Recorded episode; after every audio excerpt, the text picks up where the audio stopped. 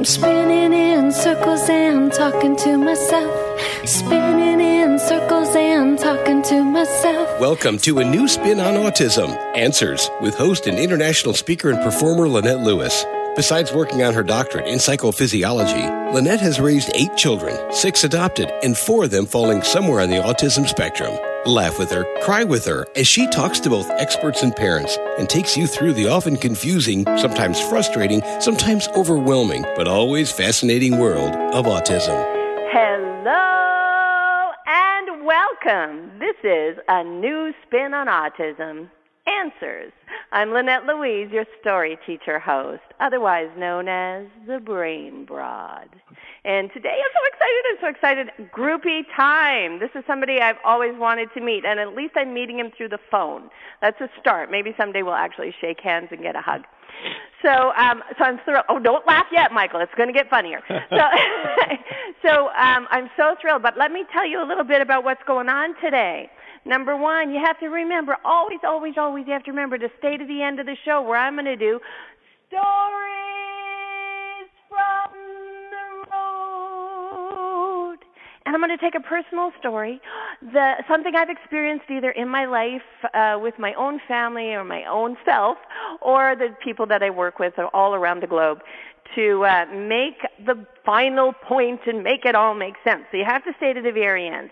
I'm only having one guest today. I'm too excited about my guest. I'm not going to share the airtime. So instead of doing uh, a primary guest and a, okay, okay, okay, great guest giveaway, my guest is so great. He's giving away five of his books. So I'm so thrilled. He gets to be my main guest and my great guest and my great guest giveaway. So uh, before we get into it, I want to tell you that he's all about brain plasticity, which is a great thing because today's question, we have to have a question that we answer, don't we? Or it wouldn't really be answers. So today's question is, you know, are you stuck with what you got? Is what you came out of the womb with what you have to have? Does that, you know, that's an old belief of a lot of people, and you hear the word brain plasticity all the time. And it's really funny because in our world, we don't generalize our knowledge for many, many, many, many, many years, we've known we can teach children things. That's why we created schools. That's why we say yes and no when we don't want them to behave a certain way. So clearly, we know the brain is changing, or we wouldn't have thought they could do that. We would have expected them to come out the womb and lay like that till they died. And yet, the words brain plasticity seem like a brand new idea. And people are like, wow, how is it possible? Does the brain changing? I thought you were stuck with what you got. So I'm already saying, yes, you can change your brain. But the great thing is, the man that we're going to talk to can say it with such clarity. And how do I know that? Because when I was in school, when I was a child, I never went to science class. I had negative, negative integer interests in science. I thought it was ridiculous. I kept saying, why would I ever go to science class? It's not like I'm going to be a scientist. Jump to many years later when I read a book called Equals E equals mc squared, and it was the history of science related to E equals mc squared. And that's when I got turned on to science. Many years later, I'm trying to raise my kids out of autism. I'm trying to work through all this. I'm believing they can change. I read this book, and for the first time, I'm turned on to the idea that science is about the magic of our world. And then I read right after that a book called I actually let me see if I want to make sure I say the exact title correctly because it's when I first heard of our guest. It's called The Brain That Changes Itself. And it was written by Norman Doidge, not um, not by our guest, but it talked about our guest. He went and he visited him, and he talked about how many changes were happening in the auditory processing of the children he was working with and my kids. Remember, my kids are autistic, not talking, having lots of problems. So my ears started to really perk up. And then I saw him do what I'm going to start our questions with. I watched him online because now I've jumped into science in the world of the internet and I get to catch up with everyone else and not learn all the crap that we used to believe when I was going to school. So maybe I had the right approach. So I see this talk with this wonderful elderly gentleman. Sorry, is that okay, Michael, that I called you elderly gentleman? Absolutely. I am elderly. Okay, there. So I, he has to be because his creds are so big. The reason I'm introducing him this way is because his creds are so big. It would take me even longer, trust me, to read them. So, I see him do this talk, and he does something that saves me in so many ways I can't tell you. I was just drowning in the lingo of science, trying to play catch up, trying to do all these things, get these degrees, uh, be be respected, so I could change my children, so I could be the boss because nobody's listening to me. And I watch him talk, and he's talking about. We're going to jump in from this point forward. He's talking about the auditory processing, and he uses an example about a cleft palate, and it makes it so clear. And he's talking like all of my uncles used to talk when we would go to the farm and sit around and talk about harvesting, in that he was clear. And he and I felt like he should have suspenders and should should snap them because he, he just had that friendly look. You know, if I was a little girl, I'd want to jump on his knee, but now I'm a grown woman, so it would be inappropriate. And so I watched him, and he said something that will make him forever my favorite scientist. And I want you to say it on the show today. He said, "What they were hearing is crap." The greatest scientific jargon of all. Stuff I could understand. It was just plain crap. Now, I'm sure there's an official word for that. But I like that this is a man who you can understand. So, Dr. Michael Merzenich is our guest today. And I well, had to uh, actually, I, thank you. You're, he's a professor emeritus at the University of California, San Francisco, world authority on neuroscience, brain plasticity, co-founder of Posit Science and Scientific Learning. Recently, he's released a new book called Softwired. It's about brain plasticity. I just got home from the road, so I've only been skimming it, but I'm already hooked. He's a great natural talker, you will understand and you will be different because of it. Welcome to the show, Michael. Thank you for putting up with my long intro, but I am that excited to have you. Well, and that, that was a long intro, and and, and uh, I and you did paint me as sort of a uh, being obligated to explain things to people in a in a clear way, and uh, that's quite a burden. But we'll see what we can do. we'll do the best well, we can. I know you're going to pull it off because if you can start with, so I've mentioned the the story of um, the cleft palate, and I, what I liked about that is it sort of paints a history of of how you can or how they came to prove that things could change, and it's pretty clear. And I know you usually right. set that up for a long time in advance, but I think we can jump in there. What do you think? Well, that's a great story, and because you know when I was a young scientist, a young man, and you and uh, maybe you're not as old as I am, but you know, everyone believed that was commonly believed in the medical community that a child uh, born with a cleft palate was born with genetic uh, weakness that would leave them. Uh, the word we used in those days was retarded. That is to mm-hmm. say, cognitively impoverished. And we knew that, that, that such a child would never develop normal language abilities, that they'd struggle to learn to read. And we knew that they'd have all kinds of problems in life that we thought were attributed to their inheritance. And then about 35, 40 years ago, a surgeon in, in Europe discovered that if he corrected the cleft palate early enough, none of that happened. And now you, we hardly hear about a child with a cleft palate that suffers from, from serious problems or serious faults. And because if you, when you operate on a cleft palate early enough, you, you, you, you deal with the real inherited problem, which is uh, a, a, defect that occurs because of the cleft palate, the closure of the eustachian tube, which drains fluid from the middle ear, from the from the from a central chamber. And when a child is born with a cleft palate and that and the ear is fluid filled, everything they hear is underwater. And because everything they hear is underwater, they develop language in a very abnormal way. The language they develop is not English, the language they, they become a master of, or Spanish, is underwater English or underwater Spanish. It's muffled and degraded. And of course, they struggle to develop their language abilities in their brain. They're, they're, they're, they're hearing everything in this abnormal way. And once that's, once they practice that for two or three or four years, then when you collect the, correct the cleft palate, basically they're stuck with a brain. Basically, unless you, you could systematically correct that, but it didn't occur to people that they could correct that. And turns out just by clarifying hearing in early in the earliest stage in life, the brain corrects itself and of course develops normal language ability. And then none of these other things that were attributed to the cleft palate as an inherited condition occur. And so it's a beautiful example of how our misunderstanding of and, and lack of appreciation of the fact that the brain is plastic can lead to uh, really a, t- a terrible set of consequences for the individual that suffers from the, the fault. And in fact, we can do a lot to correct problems in individuals that do have inherited conditions like this, almost always because they have a brain that is plastic. That is to say, subject to correction and change at any point later point in life. Okay. Now, that so wasn't very. That wasn't particularly clear, was it, Lynette? So it, no, actually, it was totally clear. You're so clear. You don't even know how. You're, you're actually so easy to follow. You're wonderful. And here's here's what you forgot though. You forgot to say they're hearing crap. It was like yeah, my that's, favorite that's thing. Absolutely right. Well, they were hearing crap, and they mastered it. They were masters right. of crap, and and of course, and their brain was filled with it as a consequence, and it, it and they suffered uh, they suffered terrible losses and were really set back because of it. And it could all have been clarified and is now clarified in every such child early in life, and and so that none of these children have to endure that.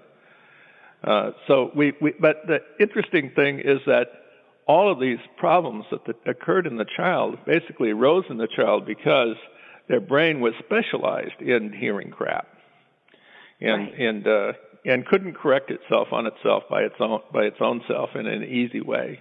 And then the individual was stuck with that for life, and okay, always you, behind.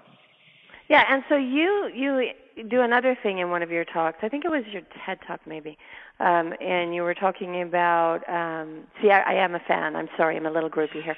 I'm going to be able to quote everything you ever said. No, so you, so you can't leave crap out. Um, so, so you were talking. To, you were using an example of how a brain can be sort of set up to specialize to explain that specialization sure. process, and you were using sure. the ceiling fan um, example. Do you re- right. do you recall this? Sure. No, I mean the the brain of a child, a very young child, is basically all change changes itself on the basis of its experiences. And and and if it, as in the case of the cleft palate child, if the primary uh, information that it has to deal with, that it's specializing around, is crap, you know, basically it's very it's going to be very degraded in its operations. And the same applies if a child happens to be born and and and happens to spend most of its early life in a in a room with a ceiling fan that has a let's say a tick in it. The brain doesn't know that that's not important information, and in fact the brain will specialize, become a master at dealing with and being dominated by inputs that are meaningless to it. And and so the, what occurs in the early life of the brain, and and and it creates a mastery of the world into which it just happens to have been born, very much depends upon the quality of information that it receives in that early period of life. And and and if that quality is degraded, and and if the brain is receiving lots of information that's meaningless, the uh, television uh, across the wall from where the baby's bed lies and where the baby is operating most of the time in its early life. And all it hears is that muffled English. Of course, it doesn't understand that that's not important information for it to resolve and to make sense of. And of course, it can become dominated by that useless information. It's so interesting. I mean, I think it's so interesting how that can be difficult for people to comprehend because it's a hidden skill. Whereas if you say to them, it's that generalizing the information piece again. If you say to them, you know, if I take your arm and I tie it up and you never use it, the muscles will atrophy, your ability to do things will change. Right. I think people recognize that because they see it, but they don't realize that as a correlated change in the brain. And so when right. it specializes, it grows a m- more representation, uh, more area for that, right? Right. You want the brain, of course, to grow up under conditions in which it specializes to develop all kinds of clear, clear representations of the things of the world and clearly defined and mastered skills and abilities. And the brain is plastic and it will massive, it is capable of massive specialization for the good. But of course, that specialization could also lead it in a deteriorating or degrading or negative direction as well. And that's a very important thing for a parent and for uh, for every all of us to understand. Plasticity okay. is a two way two way street. You know, I can take I could train you in ways that degrade your ability to understand what I say. Just right, like I can train you and improve your abilities to understand what I say. You know, plasticity works in in in, in it goes in moves can move the brain in either direction in towards specialization. Agreed. I'm always saying it's either moving forward or it's moving back. Make sure you you know keep keep it going in the direction you want it to. Going so, forward is better. Yes, much better. So here's a question. I raised, I don't know how much you know about me, but because you're probably not my groupie, but I uh, raised eight kids, six were adopted, uh, five were disabled, four were autistic. And I got them at varying times in their life, and they all had stories. And so, um, my I'll give you the the three siblings. They they all had slightly different stories, but one thing they had for sure was nobody talking to them um and then going into silence and then talking and encouraging and all of that. Instead, they were left in their cribs and had, you know, angry shouting in the background and all kinds of everything except that sort of teaching, organizing that happens that when you play with your little baby and you do all that stuff they were often right. abandoned for long periods of time. They were in a noisy right. environment that was just full of, you know, crap and fighting and all kinds right. of things. Plus, they had they had problems of their own. So, um, let's say you start that way, and then you end up diagnosed as autistic, or you know, learning. I, my one son at one point they said auditory dyslexia will will now i have they are now um fully independent and and uh successful in life. So clearly the brain changes itself. But what i want to do is apply this now to what used to happen back then which was everybody would say well let's wait and see. Maybe it was the environment that caused it. Um it was a long time before i really rolled up my sleeves and tried to make a difference there because we were always in the wait and see mode so when you think right. of that story, what's your thought, and how would you apply yourself and, and your knowledge to a story like that? Well, not too many years ago, the that predominant belief is that when the child showed up in whatever situation they that was they were expressed in them at the schoolhouse door, they were pretty much it was pretty much a uh, a done deal in the sense that they were they had their potential was defined by what you saw in front of you. And and of course we now know that that's absolutely not the case because we now know that the brain, in fact, is continuously plastic. And you may, you may have to go back a ways in their fundamental abilities to regrow the kind of ability that would enable facile reading or enable success in school or in life, but it is recoverable because the brain is plastic. You know, you can change the brain for the better every day. And, and, and, and cumulatively over a period of years, massively change it for the better. And that applies to virtually every child, no matter what their early struggles. And Lynette, one of the most frustrating things to me about it, about this, is that is that the average citizen of the world understands so little about this and little about this great human capacity we all have. And that's one of the reasons that I wrote this book is to try to help people understand it. It frustrates me that so many children show up at the schoolhouse door with a lousy back history, no fault of their own, and of course, as soon as they come to school, they realize that maybe school is not for them because, in a, in effect, in a sense, they're neurologically wounded. But they're rescuable, and you know we can we can transform those children and give them positive, useful lives. Of course, we can because their brain is plastic, and in fact, we have the responsibility to. And what we do, in, in fact, to the contrary, Lynette, often is we blame them for it we blame them for their the, the disadvantages that they have had in life that is absolutely no fault of theirs. And we continue to blame them for the rest of their life if they if they live that life uncorrected. So uh, okay. uh, you know we we have to we have to help these children and we have the power to help these children because in fact their brains are plastic. Well you you were part of the cochlea implant, were you not? Did you not? One of the commercial cochlear implants came from from my lab. One of the implants that is distributed in the world now. There are three main uh, three main sort of scientific sources of them, and one of those sources was my research laboratory at the University of California. So, okay, so when you have a cochlear implant, does the brain then change to adapt in order to process that sound? It's a fabulous demonstration of plasticity in an adult brain, Lynette, because basically the cochlear implant uh, is is using pattern electrical stimulation in the inner ear. It's a very different form of, of information than the normal form that comes from the ear to the brain. And and initially, of course, that that information is, uh, to use the word again, crap.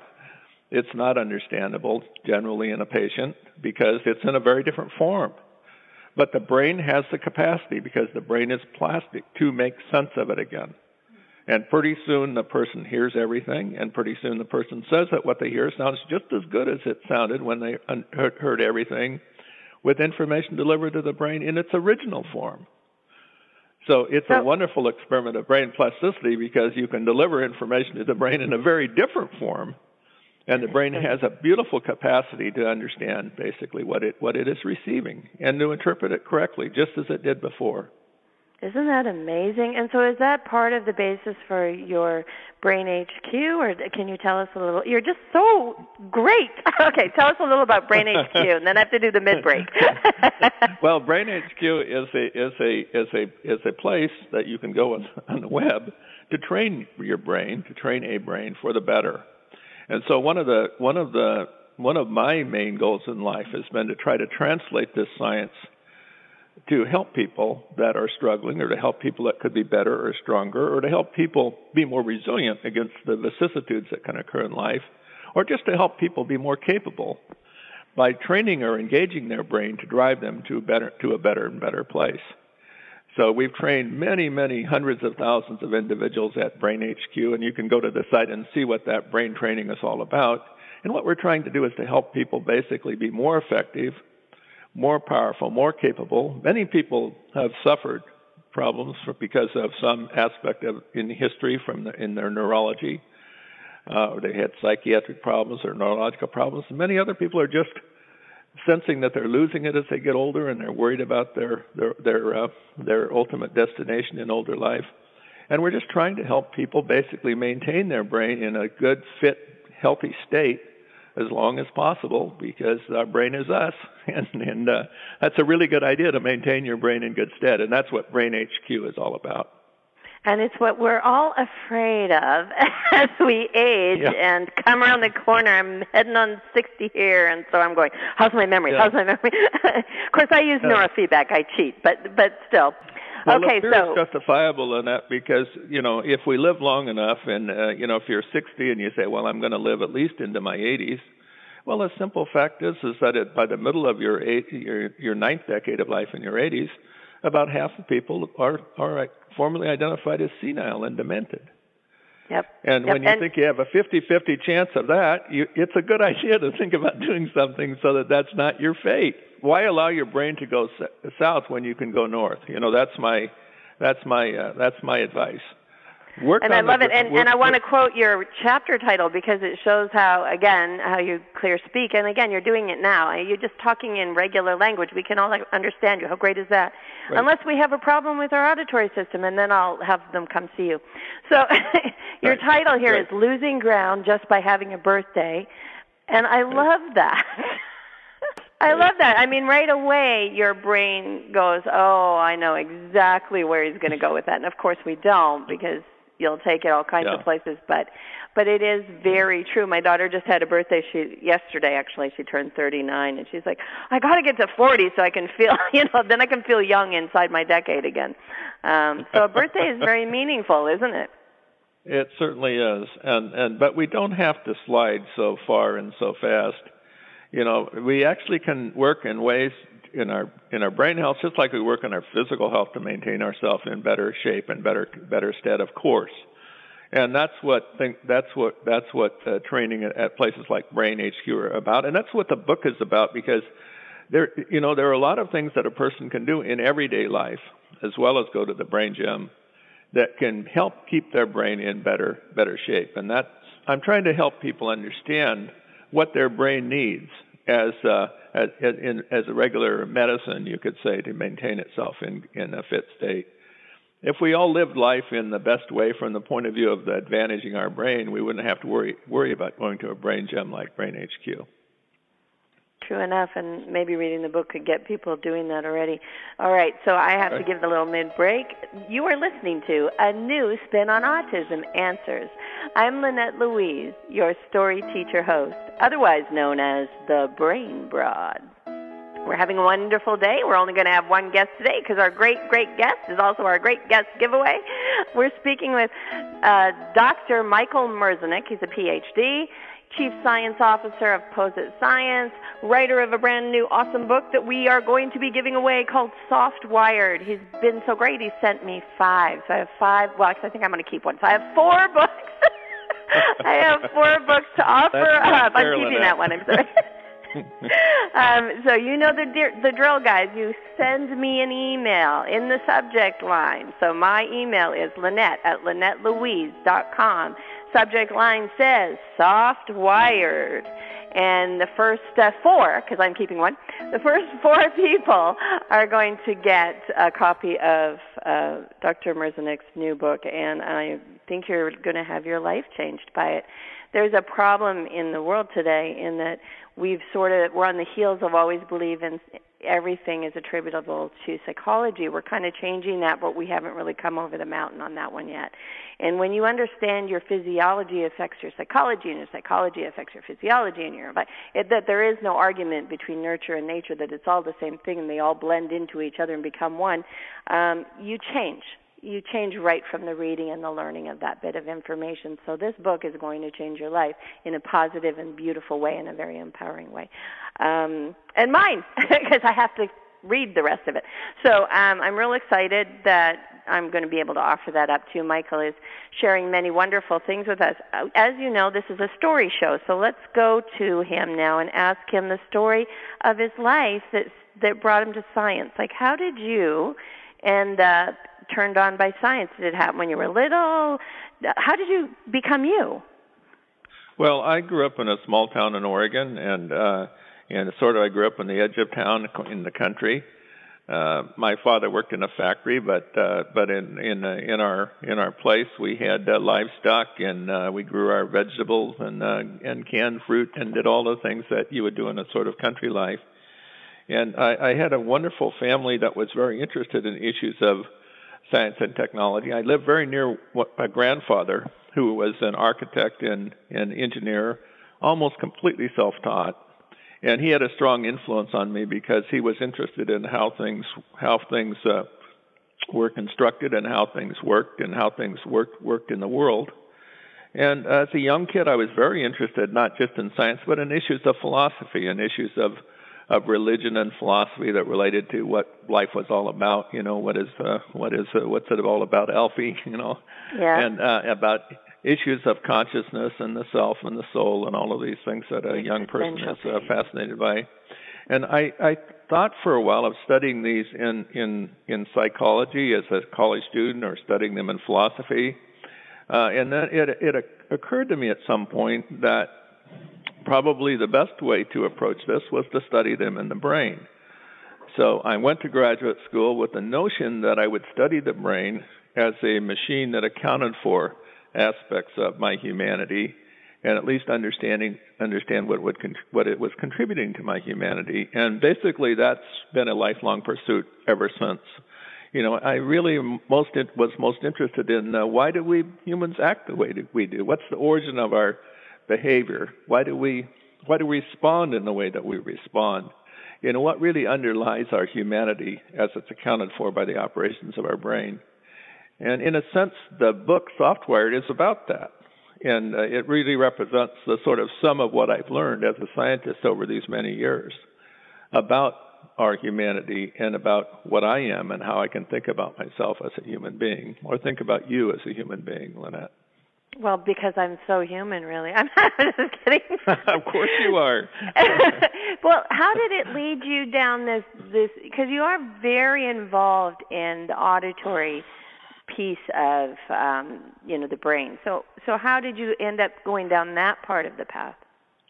Well, I thought the auditory brain and the, the language brain was especially interesting uh, as a way to study the brain and as it related to these issues. I mean, there's nothing more, more central to our humanity than the gift of language, and there's a, there's a great you know body of literature in in science that doesn't just describe the that doesn't just support, support relate to the science of the neurology of it, but also to the behavior of it because our studies of language and all of its expressions and of listening and all of its expressions are are are pretty profound as it relates to this this uh, to the psychology or psychological or linguistic aspects of it. So I thought it was a particularly appropriate target, a particularly appropriate way to focus my interest in in studying the neurology of the brain as it related to uh, our humanity, and it's proven to be so. I mean, it's a great it's been a great uh, a great uh, strategy to uh, and, and to, to study these powerful systems that account for this tremendous human gift. Um, no personal story like uh, my great uncle Ed had a real problem hearing and was really annoying to the family. So I was like nothing like well, that. Well, we all have those stories, Lynette. of course we do. we all have an annoying Uncle Ed. Come on. you know, sometimes we much, have that that's cute pretty little. much a universal. that's very cool. Oh my gosh. Um, so, all right. So you you went down that pathway, and that clearly you've been super super advantaged, and it's really important for my audience to right. think in terms of because we are primarily an autism related show and it's got such a huge communication disorder and i'm going to tell you something right. i have never right. met an autistic person who can't speak um, it's a huge statement and and i meet a new autistic person a week so yeah.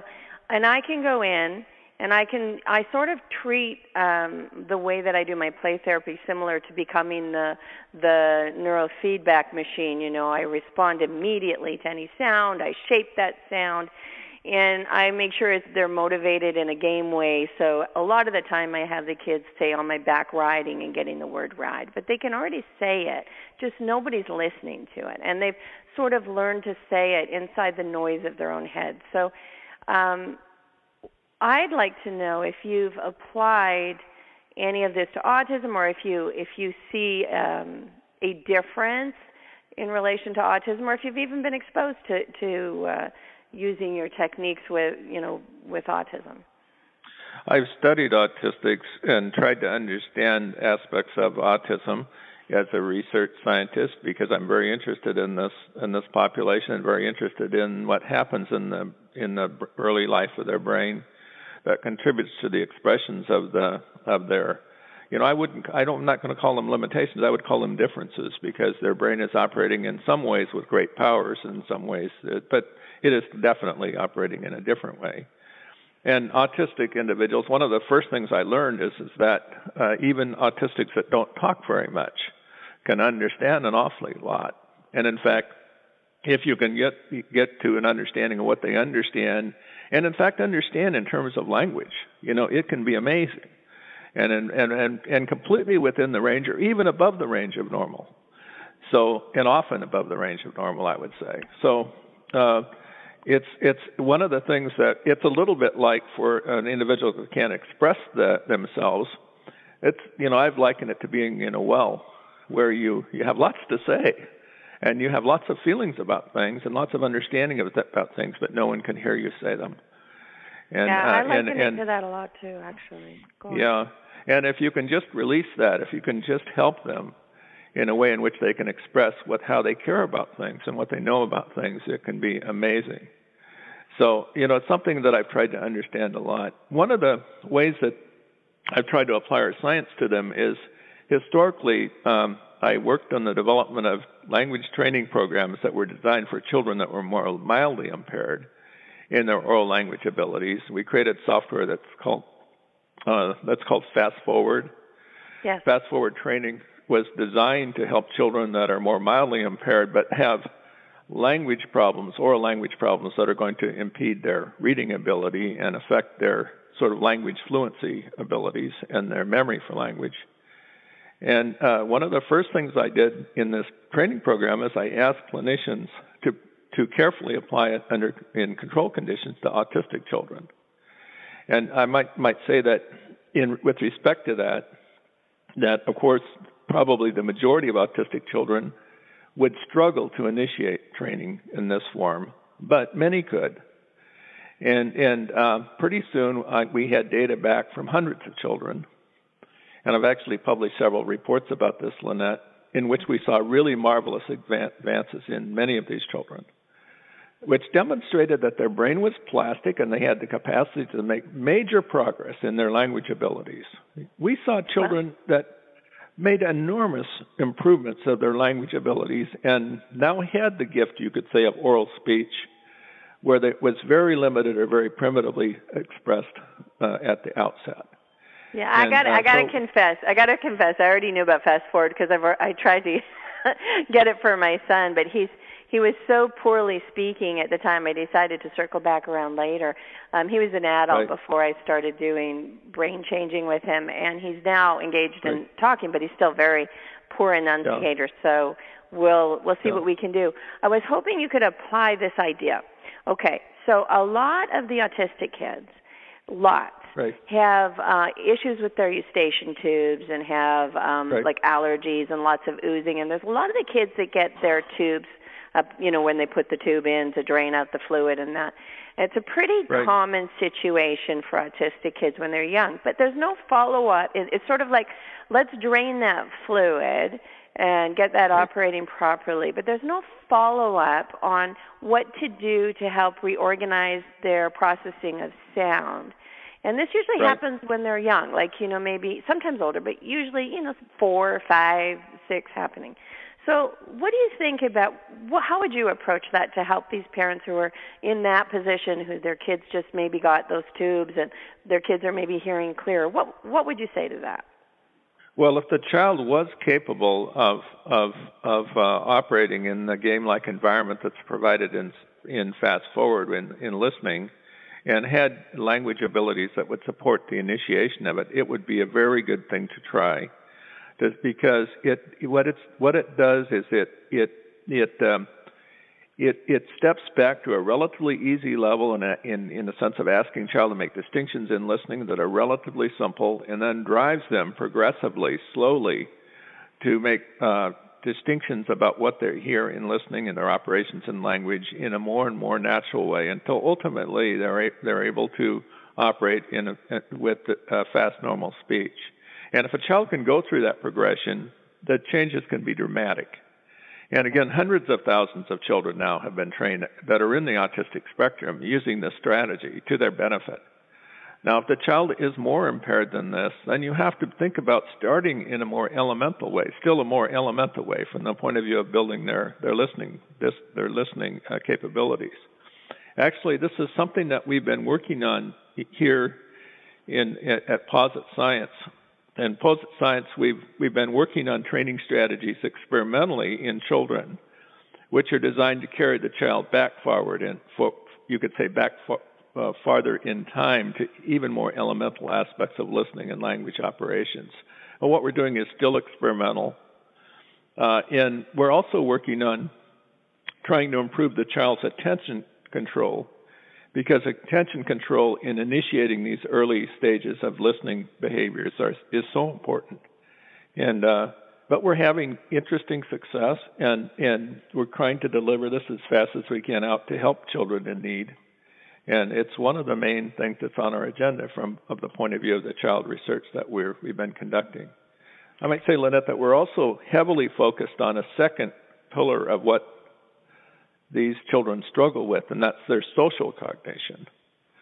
Uh, and we're also trying to help relatively rapidly train them in ways that progressively refine their social cognition. So we have a major effort in that domain as well, because that's commonly also in the way of their making making progress. Okay, I can't keep asking you questions, but I want to ask you one more because we're running out of time. We're like out of time, but I'm going to use it anyway.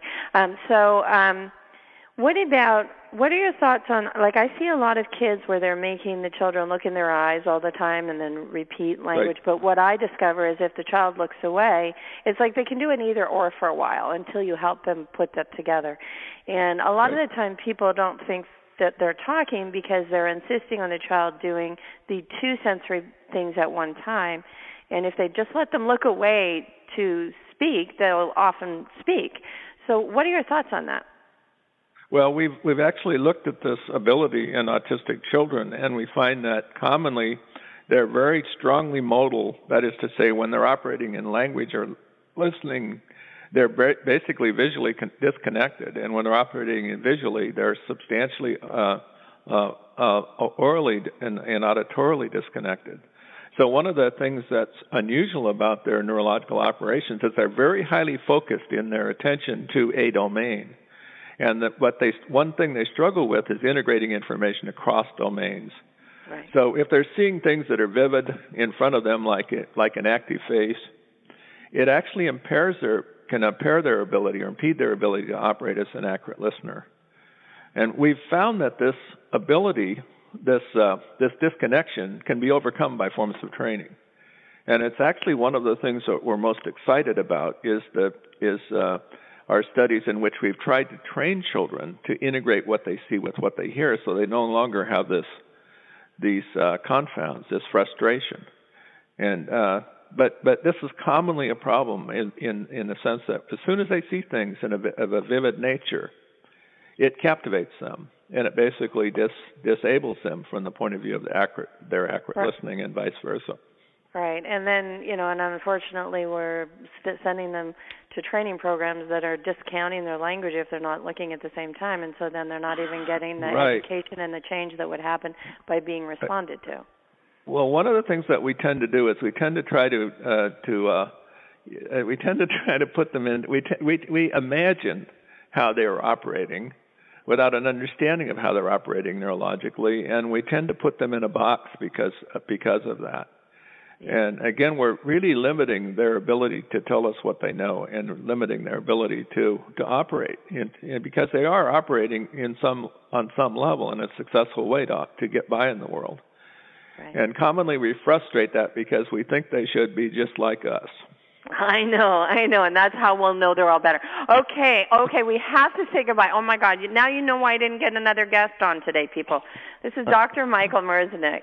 Um, he's just written the book Soft-Wired. There are four available. I'm keeping one. Um, and I really, really, really advise you if you want to change your life, if you're thinking New Year's Eve, I'm going to have a brand new life, this would be the what you need to get there. Or maybe my new book, The Wingmaker, will give you the inspiration, and his will give you the info. I had to work myself in there um, because you know it's great for the holidays too. So, Michael, any last words? Oh my gosh, you're amazing, and thank you so much for letting me be groupie all over you here. Um, well, any last Lynette, words? it's really nice really nice to talk to you. And I, I would say that if people are interested in brain training exercises, another potential Christmas present is to go to BrainHQ and to look at those exercises. And it, you know, it would be they're useful not just for people that are doing great, but for people struggling. Uh, for example, the language-related programs we talked about that were designed for children come in another form there that could be applied in someone like your your son. And probably at this point he could benefit from them. But uh, just that's another place for people to look for what's happening in science that relates to brain plasticity and brain health, and uh, and I think people might be interested in looking at that as well. Yes, I do too. Um, and your website, the way to to follow you up. Right.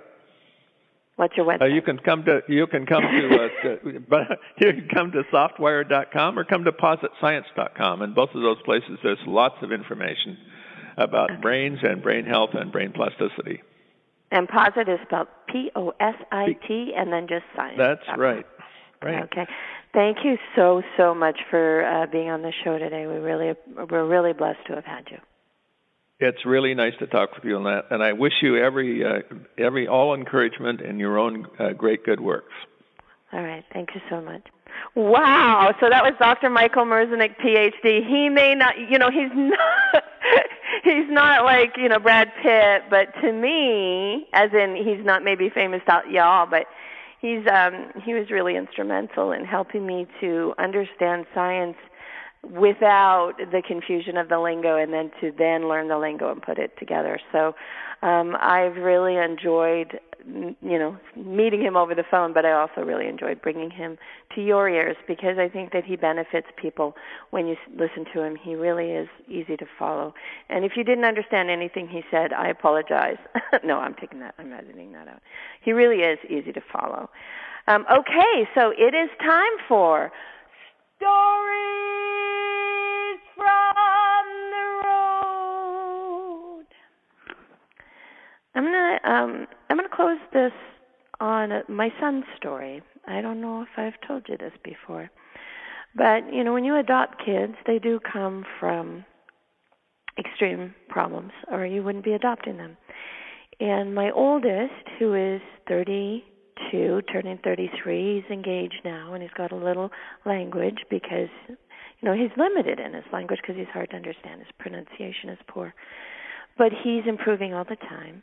Um, he has a story, and I'm going to share that with you because it really uh, applies to today's show.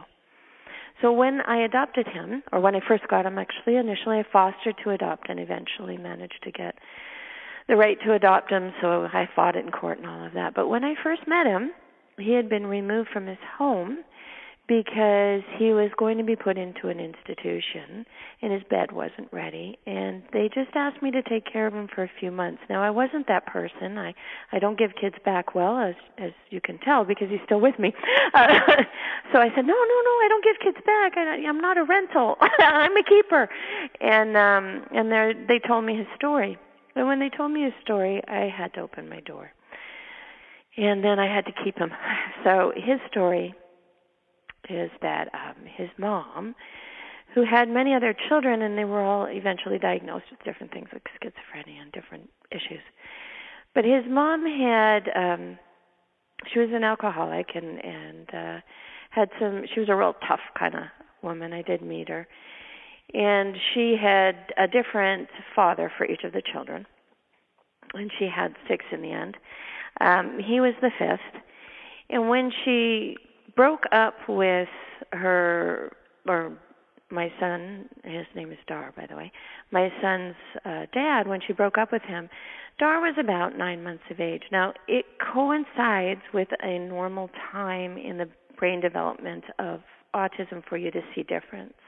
But it also coincided with uh, her breaking up with this man and seeing this man as not as smart enough uh, to be her husband or to be her guy. She said he was just too stupid. So we have some confusion here because what she then do, did was reject Dar, and in the rejecting, she locked him up in a closet for a couple of years. So he spent the first very formative years of his life in a walk-in closet, uh, shut in there um, with a mattress on the floor, and then she, you know, occasionally change him and threw lots of bottles of milk in. And he heard in the, you know, in the outside of the house, he could hear the sounds of the rest of the family, and he wasn't a part of it. And the only time, according to the information I have, which could be, you know, incorrect, but according to the information I have, the only time he came out was when a social worker or something was visiting, and then she would bring him out and parade him around a little, and he'd got crazier and crazier and crazier. So when I first got him, we were really mystified as to what was what. You know, by then he's showing signs of ear disturbance. We're thinking feral child. We're thinking um, completely in that time it was called uneducatably retarded and it's a perfectly fine term. People get all bent out of shape out of shape over words that, you know really you should hear the message. But anyways so here he is uneducatably retarded. He's um he's been locked up for a couple of years. They're thinking that he's not going to change in life so they're putting him in an institution. And uh the father was you know definitely challenged. The mother, who was challenged herself and had all these schizophrenic kids, um, thought he was too stupid for her. So when we looked into who the father was, sure enough, he had a very low IQ. So we don't know anything about what to expect from this person. What caused what? What's, you know, there's no knowledge. So the doctors just keep saying, wait, wait and see, wait and see. And I fight for him in court to try to keep him because, you know, I just couldn't see him go into an institution for life. The reason I tell you this story is because I spent a long time saying why. And I love people like Dr. Michael Merzenich who look for the whys, but I love even better that he looked for the how to fixes. Because I never was able to tease out what was what. In my son's brain. I found other things. His occipital lobe was um, barely intact and all misshapen, and it was structurally completely messed up. And he could only see when things were in movement or he was in movement because he had a particular kind of blindness that eventually was corrected. There were so many things to look at that there was a, a long period where I was just trying to find out why. Why did this happen? What is it? What's the cause? If I find the cause, I can find the solution. You know what? That is true, but it may be also a deflection from doing the work that's in front of you. In my case, that's kind of how it played out. I kept giving him to schools and and thinking they could help him while I was trying to figure out why so I could really help him. And then when he was at home, I could, and it was awful, frustrating. And in the end, stopped caring about why and started caring about where are we at now. And in that moment, I started finding science, and you know, I wasn't pointing my finger of blame at was it the you know was it the closet? And, and nowadays it would be was it the vaccine? Was it the carpet cleaner? Was it the yes we have to care because we don't want to continually contaminate our children. But at the same time if we're focused on that, we're not focused on helping our child, and we may not find the thing that will help to fix. In my son's case, when I found a combination of how to approach and isolate sounds and be playful and make life joyous and mix that with neurofeedback, he began to move forward instead of backward. So I don't know the answer still, and yet we're making progress. And this is what I want to share with you today. You don't have to know the answer to how it got where it is. But it's great if you do. But you can make a difference today, right now, by just starting where it's at. Learning how to change physiology and psychology and make them a beautiful blend of joyous stretching and learning. And that's where we're at. And I want you to get there too because we're looking to a brand new year. What a great thing to start your new year with this new attitude of brain plasticity isn't just a science word, it's a promise to my child. I'm Lynette Louise, your story teacher host. Thank you for being here because without you, hmm, I'd just be talking to Dar, who's sitting over in the corner being really quiet like a good guy. And now I'm going to go and see if I can help him shape some words. Good night and Happy New Year.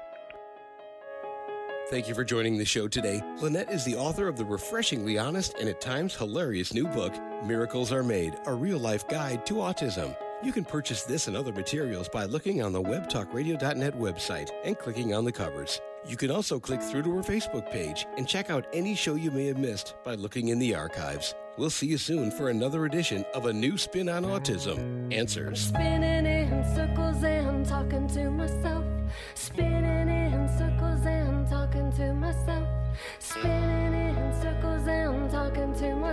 Can't hear